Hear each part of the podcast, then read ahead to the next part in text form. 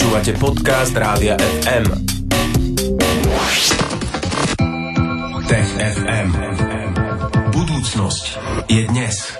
Všetko dobré do nového roku želáme aj rubrike Tech FM a jej autorovi Tomášovi Prokopčakovi z Osme. Ahoj. Ahoj aj vám, aj nám všetkým. Mm, ďakujeme. Áno, ďakujeme Tomáš. Uh, aj dnes prišiel Tomáš Prokopčak, aby nám porozprával o dvoch zaujímavých témach. Aj o vesmíre a hviezdach sa budeme rozprávať, ale aj o nejakých rezistentných baktériách s ješkou. Tak uh, poďme sa pozrieť na tie rezistentné baktérie. Tomáš, uh, oni sú problémom nejakým? Oni sú veľkým problémom, pretože dnes už vieme, že odolné baktérie sú na mnohých miestach okolo nás. Veľkým problémom sú v nemocniciach. A problémom sú preto, že tie baktérie sa naučili odolávať našim liekom, proste antibiotikám, penicilínu. No a niektoré sú natoľko odolné, že na mnohé antibiotika tzv. prvého a druhého rádu už na ne vôbec nefungujú a človek potom končí s infekciami pri chorobách, ktoré sme kedysi úplne v pohode liečili a teraz s nimi máme problém. Uh-huh. Čo sme si mysleli o ich vzniku najprv? No my sme si mysleli a dodnes si myslíme, že vznik týchto rezistentných druhov baktérií spôsobujeme my sami. Práve tým, že príliš používame antibiotika. A každý z nás už asi narazil na človeka, ktorý sa cítil zle a povedal svojmu lekárovi, že chce proste antibiotika a bolo mu jedno, či sú príčinou mikróby alebo vírusy, pritom na chrípku antibiotika nejako nepomáhajú.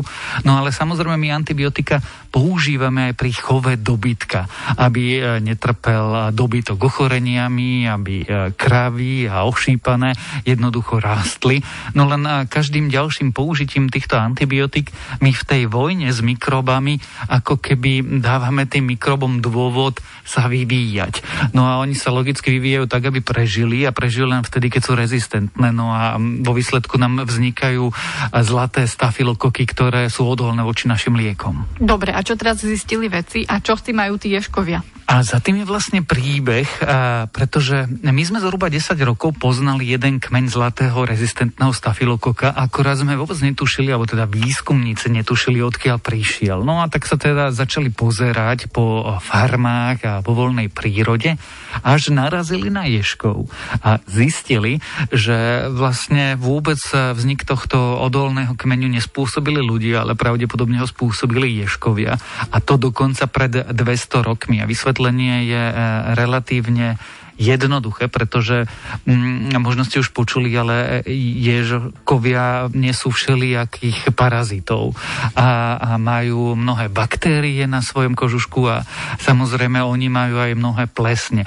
No a tie plesne produkujú látky, aby zabíjali tých parazitov, tých mikrobov. Jednoducho prírodné antibiotika. No a aby tie baktérie prežili v tejto vojne na povrchu ješkov, tak sa naučili byť rezistentné. Mm-hmm, takže ješkovia to ako prvý preháňali s antibiotikami. Oni Čo? sú vlastne obete. Oni mm. nevedeli, že tie plesne na ich mm-hmm. povrchu to preháňajú taká, taká veľká vojna deje, tak, taká no. rôzna. No ale čo to znamená pre nás? Je, je v tom nejaký pozitívny poznatok pre nás ľudí? Pozitívne poučenie riešenie je také, že tej prírode stále dosť dobre nerozumieme, ale je tam to riziko, že z mnohých prírodných javov sa môžu tie superbaktérie akoby prenášať aj na nás a spôsobovať problémy.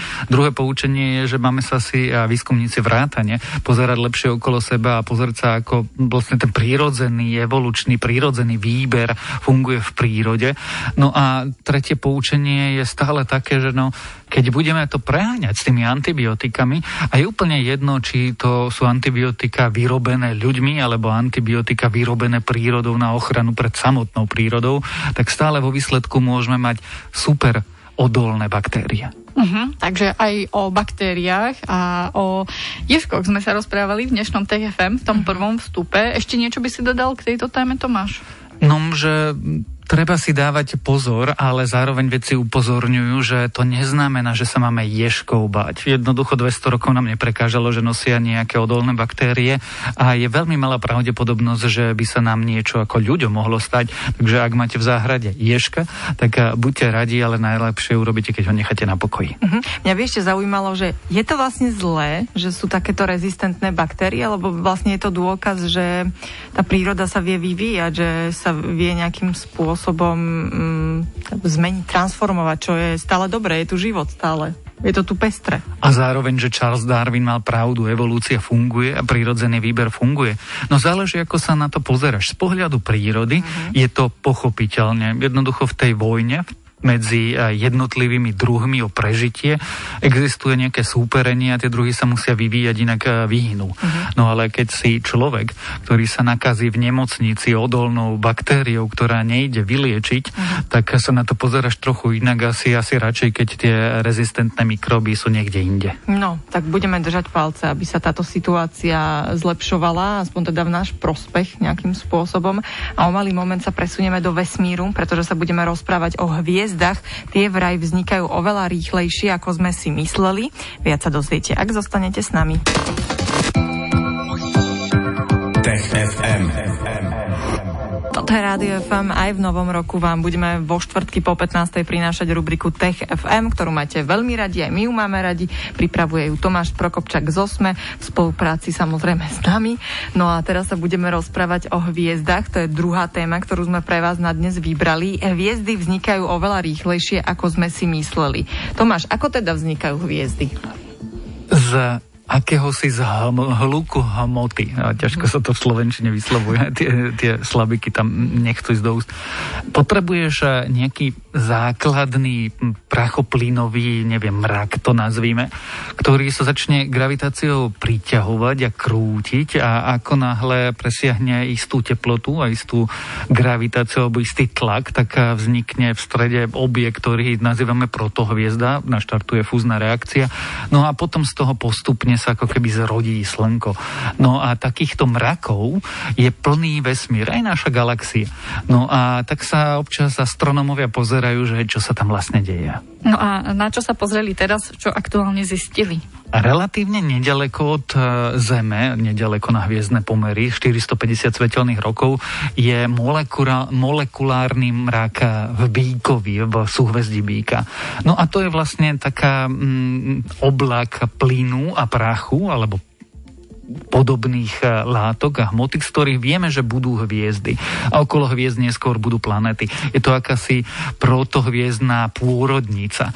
No a tak sa tam pozeráme, alebo teda astronomovia sa pozerali, čo sa tam odohráva.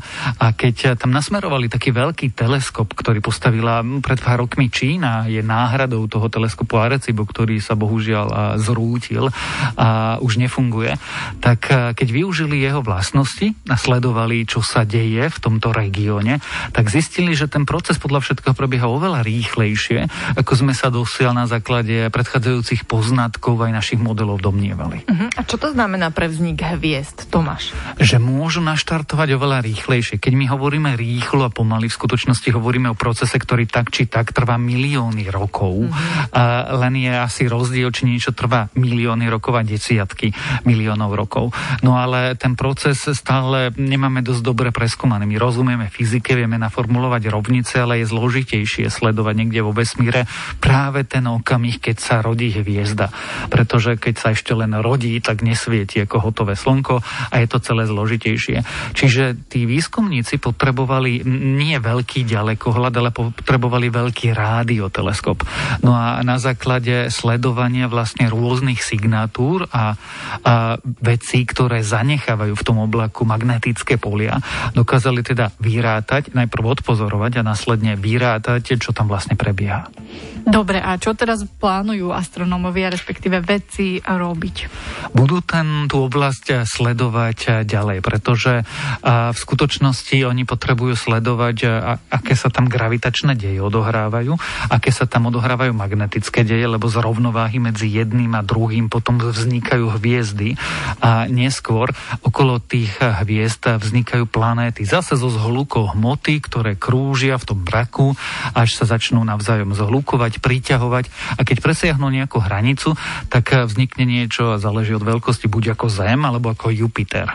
No a tak výskumníci sledujú a plánujú nadalej sledovať tento molekulárny mrak v Bíkovi a pozerať sa, že dobre, podľa všetkého sa zdá, že hviezdy dokážu oveľa rýchlejšie vznikať, v preklade ten plyn kolabovať do niečoho, čo je protohviezda Ak tento mechanizmus celý dokáže fungovať rýchlejšie pri hviezdach, tak čo keby fungovalo veľa rýchlejšie pri tej hmote okolo?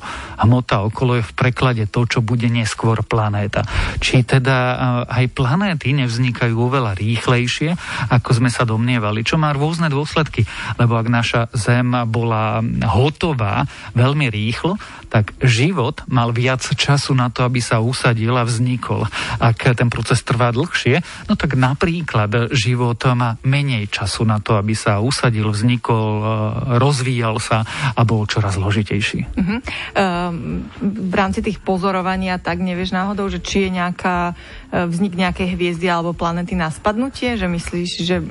Čiže vieš, za tisíc už, rokov. No, že už v tej pôrodnici, že to tam už on je na spadnutie stále problémy, aby sme ju v tom okamihu presne videli, pretože to spadnutie stále trvá milióny rokov.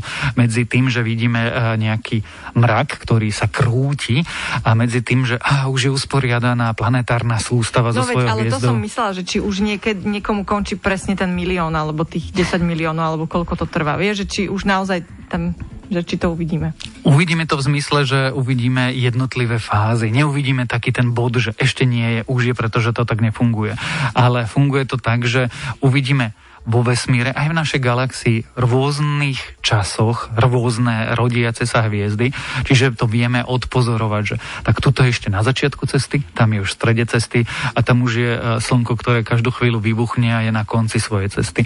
Čiže toto odpozorovať vieme a keďže sa to deje neustále, lebo len v našej galaxii je 250 miliárd hviezd, tak e, určite to vieme pozerať. Problém je, že my síce vidíme veľa jednotlivín, ale potom si ich musíme ako keby pospájať do nejakého vývoja a, a zároveň to podoprieť nejakou matematikou.